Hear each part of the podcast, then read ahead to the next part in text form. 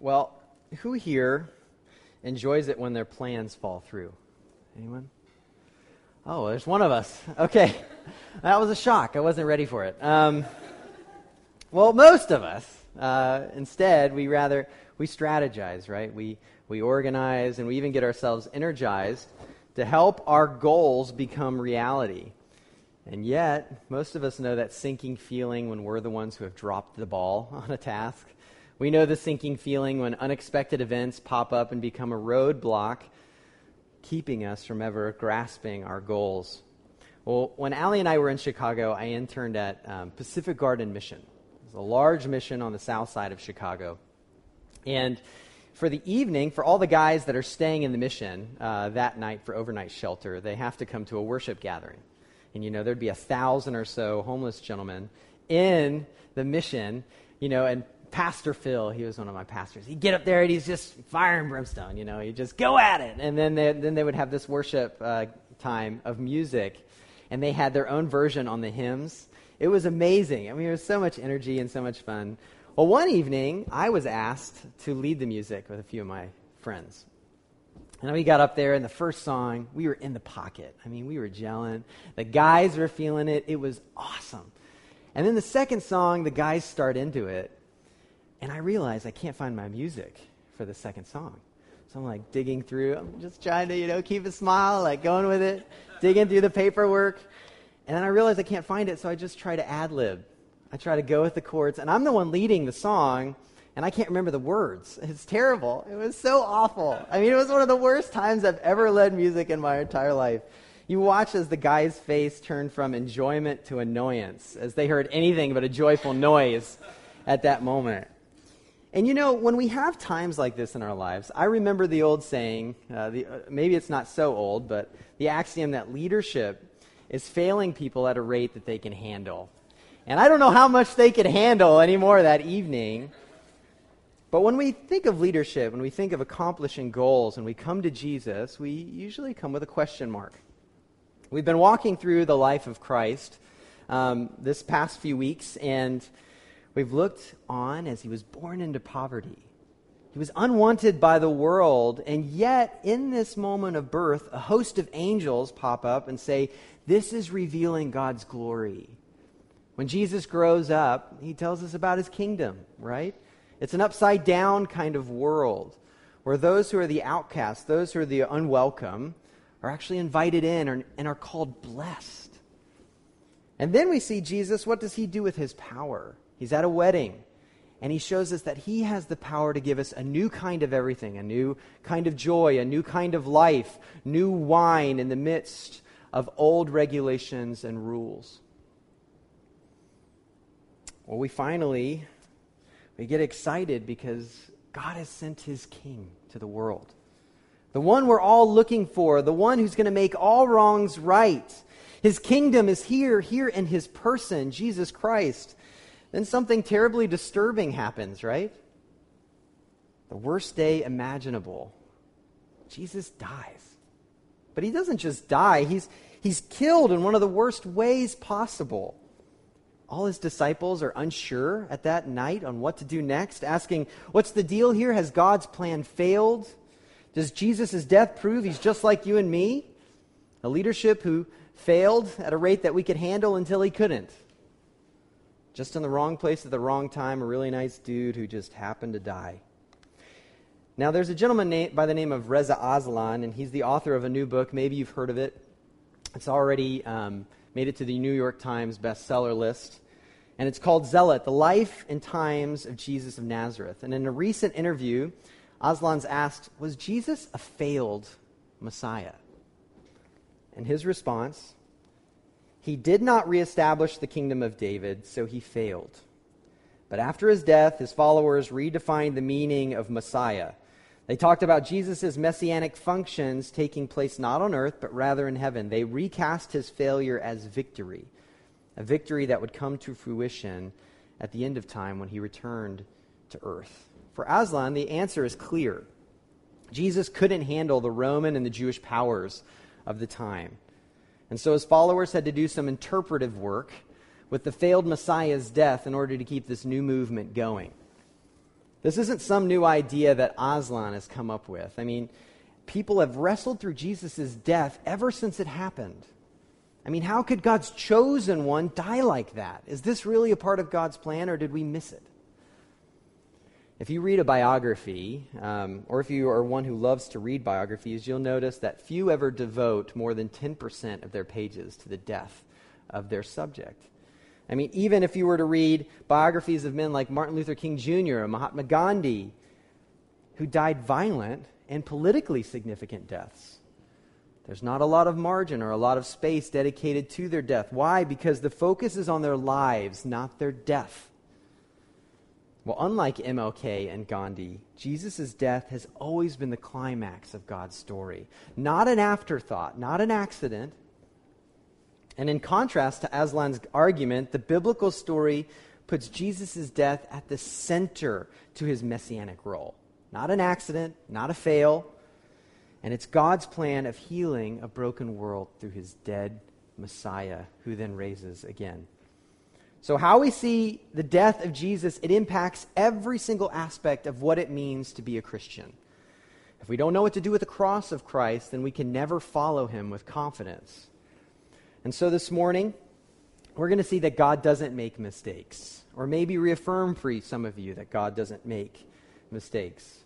Jesus did not fail to plan, and this was an accident, but he did plan to die on the worst day of history. And the worst day required the best planning. To see that, we're going to answer two questions with our time together. Okay? The first question is how can we know Jesus' death was a part of the plan? How can we know Jesus' death was a part of the plan? And the second question is what does it all mean? And to do that, we're going to actually have two parts. We're going to answer the first question, go to a time of communion, and then return to what does it all mean. Well, part one how can we know Jesus' death was a part of the plan? Well, as we step midway into John 19 this morning, as Beth read for us, it's been a whirlwind up to this point, right? arrested like a common criminal. He's questioned by religious leaders. He's abandoned by his followers. He's questioned by Pilate. He's rejected by the Jews and now flogged and mocked by Roman soldiers. I mean, Jesus has already lost a lot of blood here. It's amazing that he hasn't bled out yet. And then he's forced to carry his own execution equipment, the cross, outside of the city. They don't execute people inside, but outside the city walls.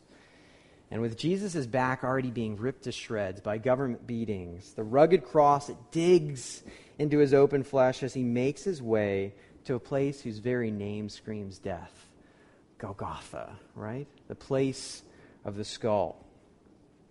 Now, many times we want to picture Jesus on his cross, high up above, gawking down on all of his onlookers, or looking down at all of his gawkers with compassion but in reality, he was probably only a couple feet off the ground, which makes his bloodshot eyes pretty much right in line with all those who are walking by.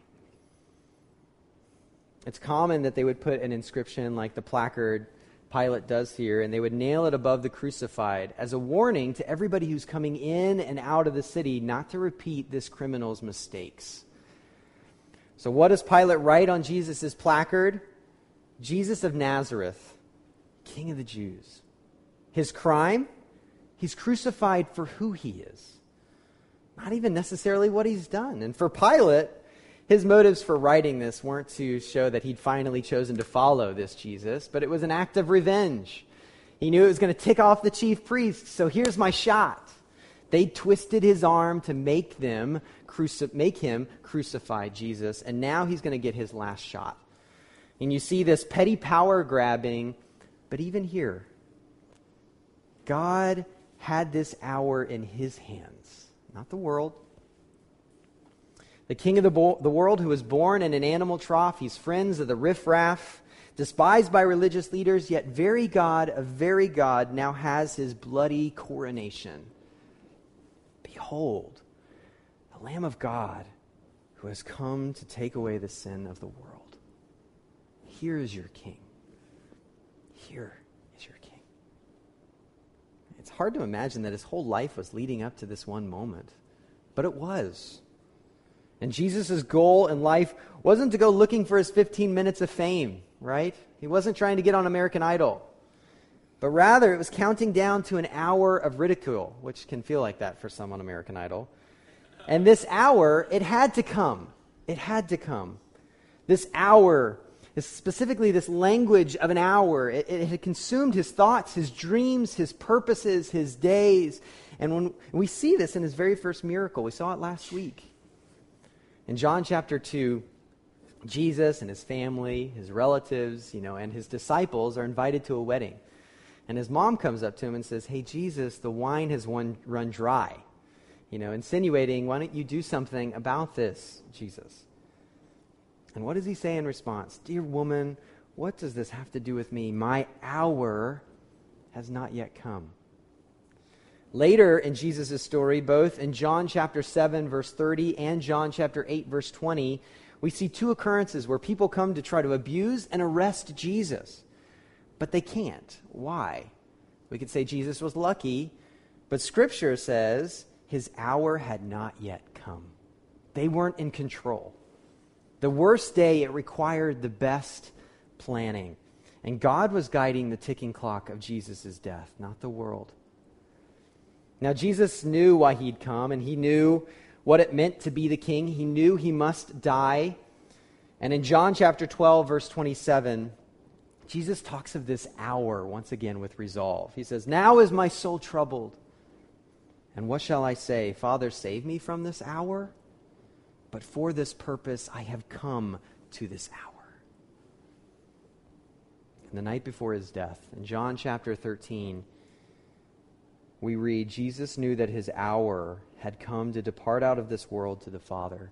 And in John chapter 16, he says, During this hour, his disciples, all those who had loved him, who had followed him, would scatter, and he would be left alone, isolated. But he knew it was coming, and for him, it wasn't a tragedy, it was a time of glory. Very antithetical to our perspective. But we see this in John 17, verse 1. Jesus, the Son of God, talking to the Heavenly Father, our Father, because of Christ, praying, Father, the hour has come. Glorify your Son, that the Son may glorify you. This hour of shame from the world's perspective will be an hour of glory to God. It's here, just outside the city, that He's nailed to His cross, His unlikely throne Instead of honorable warriors seated to his right and left, as any king would have, he has two common criminals one to his right, one to his left. One who abuses him with his very speech, degrading him as a Messiah, where the other submits to Jesus. It was this hour, for this hour he came. It was in this hour he died. It was through this hour he's glorified.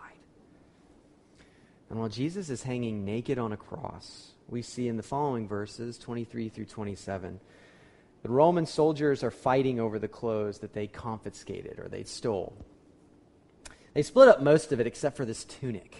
And they cast lots, which is kind of like rolling the dice in our perspective, hoping to get the lucky number. Yahtzee, I get the tunic. Um, but who cares about this? Like when you're reading the story, you think, okay, we're watching these guards cast lots for a tunic. Why on earth does John include this petty little detail? It's because he wants us to know that Jesus' crucifixion was even bigger than the testimony of just Jesus himself talking about the hour. He wants us to know that the worst day required the best planning, even in the little details, even backstage behind the cross. All of Scripture was pointing to this one moment, and the Scripture had to be fulfilled. If we look throughout Jesus' life, John makes a clear connection that every word of God that he's spoken to his people throughout history has ultimately been pointing us to Jesus. As we've been reading through Open Here together, we could start all the way back, you know, at the dawn of creation when it fell into chaos. Even there in Genesis 3:15, we hear these rumors, a promise of an ultimate victory over evil that has entered the world. But there will still be bloodshed and there will still be pain in the victory. Talking to the serpent who tempted the first woman, Eve, to abandon God, God says, I will put enmity between you, the serpent, and the woman, and between your offspring and her offspring. He shall crush your head, and you shall crush his heel. It is not without pain, it is not without loss. And God was pointing forward to the one we now look back to. If we were to journey just through the Gospel of John, I mean, John helps make all of these connections for us, or not all of them, but quite a few. And when Jesus did many signs and wonders before the people and he's speaking to them about the truth of God, they still don't believe. But this wasn't a surprise to Jesus. God had spoken about this long ago. And in John 12, this disbelief in Jesus, it's spoken of by the prophet Isaiah. Look, if you have your Bibles, to John chapter 12, verse 37. Though he had done so many signs before them, they still did not believe in him. So that, this is a key marker. Why? So that the word by the prophet Isaiah might be fulfilled. In John 13, we see that Psalm 41 was ultimately pointing us to Jesus' portrayal. In John 15, we see that Psalm 35 was ultimately revealing that Jesus would be betrayed and hated. In John 18, we see his crucifixion and his same day burial are a fulfillment of Deuteronomy 21. The casting of lots we just talked about. The fulfillment of Psalm 22. His cry, I thirst, echoes Psalm 69. The fact that none of his bones are broken points us to Psalm 34. And when his side is pierced to ensure that he's totally dead, anyone who knows Zechariah, when he says in chapter 12, verse 10, and I will pour out on the house of David and the inhabitants of Jerusalem a spirit of grace and pleas for mercy when they look on me on him whom they have pierced. They shall mourn for him as one mourns for an only child, and weep bitterly over him as one weeps over a firstborn. John wants us to make the connection. All of Scripture has been pointing to our grand Savior, Jesus Christ. There's just too much alignment, too many connections for us to make, miss the fact that all of history is pointing to Jesus.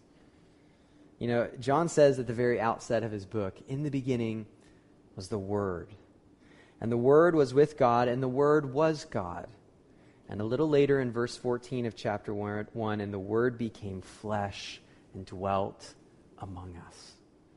This is Jesus. Very God, a very God. The living Word, who is outside of time, who created time, has entered time for a time. And the written word has been pointing towards him all of time. The scripture had to be fulfilled. And when we return to these last three verses, 28 through 30, for our time this morning, in John 19, we see that Jesus has fulfilled his call and he knows it. The plan, it had to be finished. It had to be enacted and it had to be finished. And he had to finish it. Ironically, in these verses, the one who made gallons of wine for a wedding party, who had spoken of living water that quenches our thirst forever, is found dying with a swollen tongue and the smell of spoiled vinegar on his beard. It's now at the close of his work. He shouts a victory cry from the cross It is finished! And he dies. John wants us to know that every part of Jesus' passion was not only in line with the Father's plan, but a consequence of the Son's direct obedience. Jesus was a success, he wasn't a failure. He'd planned to be seen as a failure by most of the world and to take upon himself the failures of the world, but he'd finished his task. The plan had to be finished, and he finished it perfectly. You know, John 1 1, we hear the echoes of Genesis 1 1 with the words, in the beginning. In the beginning, God created, right? In Genesis 1 1. And John 1 1, in the beginning was the Word. And when we see John 19, verse 30, where Jesus cries, It is finished, we hear the echoes of Genesis 2, where God says, Creation is finished. Well, ever since the fall of creation, new creation has been needed. New work of restoration and rescue has been crying out from the very soil. A broken world could only be made whole through the death of Jesus, and it is finished. Why his death? Because only Jesus could pay the cosmic debt that all humanity owes God because of our rebellion against him. his unique nature being very God, allows him to pay the cosmic realities of this debt. Being fully human allows him to pay for humanity's sin. The plan had to be finished, and his faithfulness to follow through make him worthy of honor and praise and allegiance. And we know it worked. Really, if it ended there, we would have questions. But we know it worked because he didn't stay dead. His resurrection, as we're going to look at next week, is God's stamp of approval on Jesus' finished work of redemption on the cross. It has been finished. And so that everyone knows Jesus does not remain in the grave, but God raises him from the dead. And in the shadow of his looming death, looking forward to the cross, Jesus gave his disciples, you and me, a special way to look back at the cross. This is meant to be a fabric of our gathering together as a community of believers. He gave us a meal. The Lord's Last Supper, it points us to a regular communion with God and one another around a table. And it's with this common bread and juice we remember the hour of ridicule. It's through broken bread we remember how the scriptures were fulfilled in his broken body for us. It is in the poor juice that we remember how the plan was finished in the pouring out of his blood for the forgiveness of sins. Today, it's a little different rhythm, as I said earlier. And after we're done taking communion, we're going to return to the cross to answer what does it all mean? Yeah, we can see how Jesus' death was a part of the plan. It was a part of the very hour Scripture was foretelling, and the plan had to be finished in Jesus. But what does it all mean? But first, we're going to slow down and sit and remember the worst day the world has ever known. During this time, the worship team is going to come and sing, O Sacred Head, Now Wounded, and guide us in singing it together. So let us take a moment to reflect on the fact that God has planned the cross of Jesus and all of its gory details for us.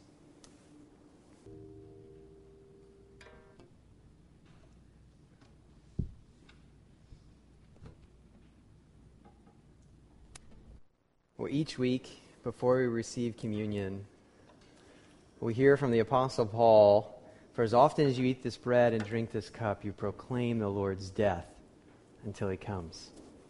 But what exactly are we proclaiming when we're proclaiming his death? And that leads us to part two. What does all this mean?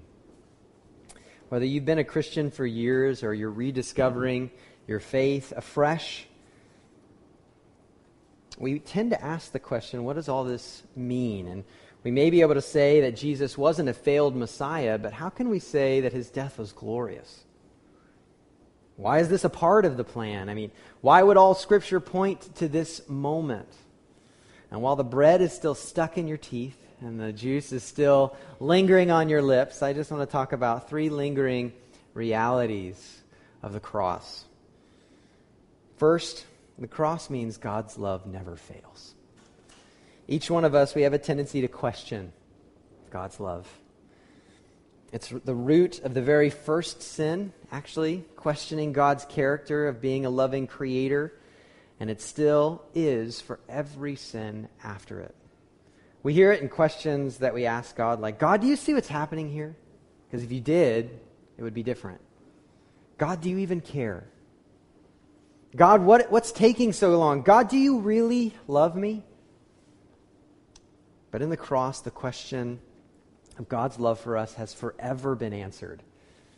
In, letter the, in the letter to the church at Rome, the Apostle Paul, he reminds us, and we even confessed it this morning in our call to worship He who did not spare his own son, but gave him up for us all, how will he not also, with him, graciously give us all things? For I'm sure that neither death, nor life, nor angels, nor rulers, nor things present, nor things to come, nor powers, nor height, nor depth, nor anything else in all creation, whatever is pressing you down, whatever you're wrestling through, nothing will be able to separate you from the love of God in Christ Jesus our Lord. And knowing all this, God the Father, He still planned to send Jesus for you before the foundations of the world were laid. And the Son of God, Jesus Christ, was willing to carry it out. He knows you better than you know yourself. And He still went through with it, which is really comforting. So learn to delight in His love. Not doubt it. Run to His arms rather than question their strength. Let the joy of His unconditional love free you from trying to justify your existence. You exist because God loves you. Out of the very core of love, amidst the Father, the Son, the Holy Spirit, creation was born. Not because He needs us, but because He very much desired more objects to love. And the cross is the ultimate proof of that. So accept his love given to you through Jesus when we proclaim him as Lord and Savior of our life. We need to sit in it. We need to soak in it. We need to cling to it because delight in his love is the secret to ever delighting in this life and the life to come. Secondly, the cross means God's salvation, it never falls short. It's finished means exactly that, that it is finished what you were, who you were, what you did, it deserves punishment. I'm not going to say it doesn't. And someone has to pay, but it has been paid for you if you receive it as a gift. You don't have to pay for it anymore. You can't pay for it. It's as if somebody paid off your mortgage and you're still sending in checks. It's been paid. Stop trying to pay it off.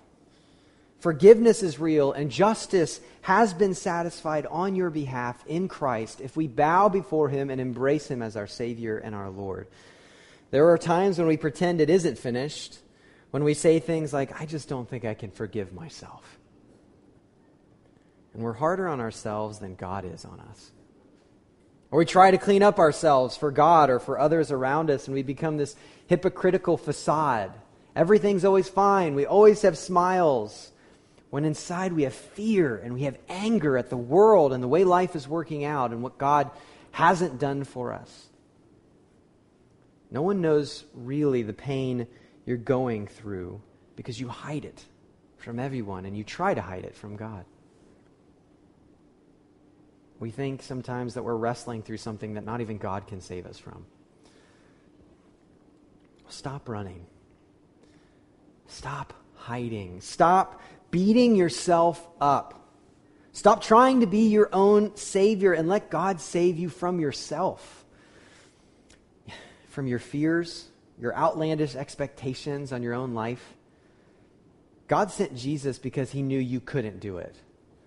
So stop thinking you're smarter than him or that he had it wrong. If we could do it ourselves, then Jesus did waste his life.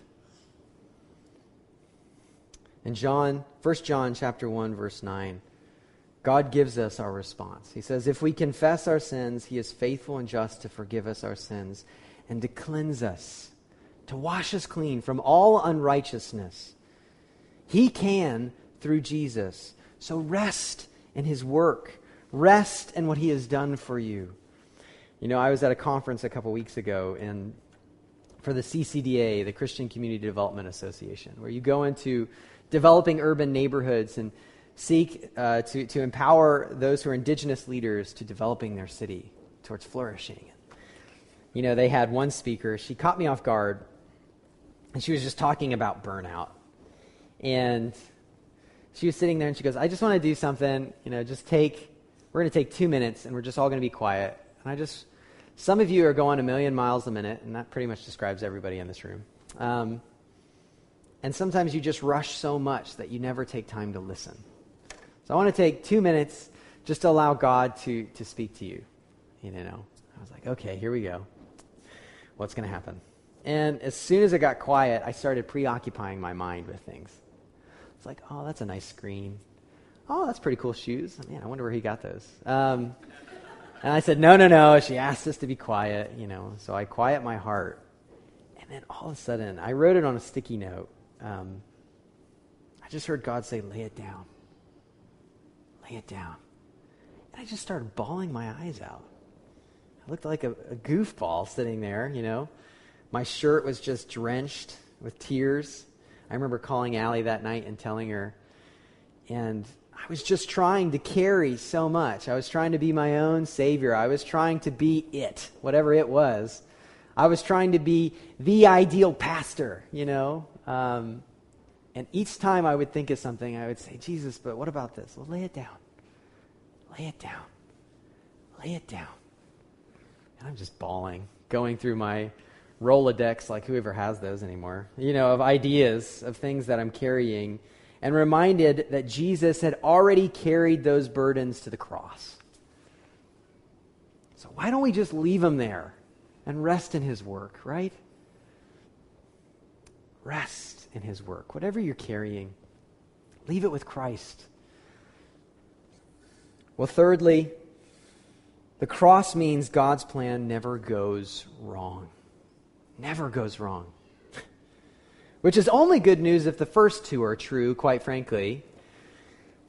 And when we look at the day of the cross, we see some pretty bad news. There's no worse day than this in history. Jesus is dead. There's no doubt about it. To say that Jesus didn't die is not what the Gospels portray. He is dead. He's pierced in the side, and blood and water come out because of the sac around the heart, and so on. But, but there is good news. There's no worse day than this because now Jesus is alive and will never die again. No matter how ba- bad your day has gone, it may feel like the end of the world, but it can't get worse than the day that Jesus died. Because of Jesus' death, ev- even on your worst day, there's always hope that God's plan never goes wrong. You know, in the book of Acts, Peter, he's telling this crowd of people that are gathered around because they've heard about the crucified Messiah, Jesus. But Peter's been with the resurrected Jesus for 40 or so days. And he pronounces to them, he says, Hear these words Jesus of Nazareth, a man attested to you by God with mighty works and wonders and signs that God did through him in your midst, as you yourselves know. This Jesus, delivered up according to the definite plan and foreknowledge of God, you crucified and killed by the hands of lawless men. God raised him up, loosing the pangs of death, because it was not possible for him to be held by it. Nothing surprises God. Nothing. Absolutely nothing. Think of your worst moments in life. Now think of your greatest moments in life. He knew about them all, and they didn't take him by surprise. Because of Jesus, we can trust in his plan. God in Christ defeated death with death in its own game. And we know, as Paul says in Romans 8, that for those who love God, it's a key marker there, all things work together for good, we could say eventually, for those who are called according to his purpose. It is no longer a hopeless case for those who are in Christ. Thank God for the gospel.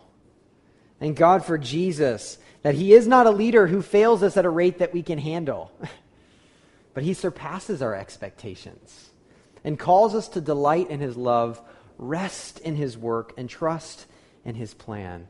This, the power of the cross. Son of God, slain for us. What a love. What a cost. We stand forgiven at the cross. Would you please stand as we sing these words together about the great paradox of power, the cross of Jesus? Amen.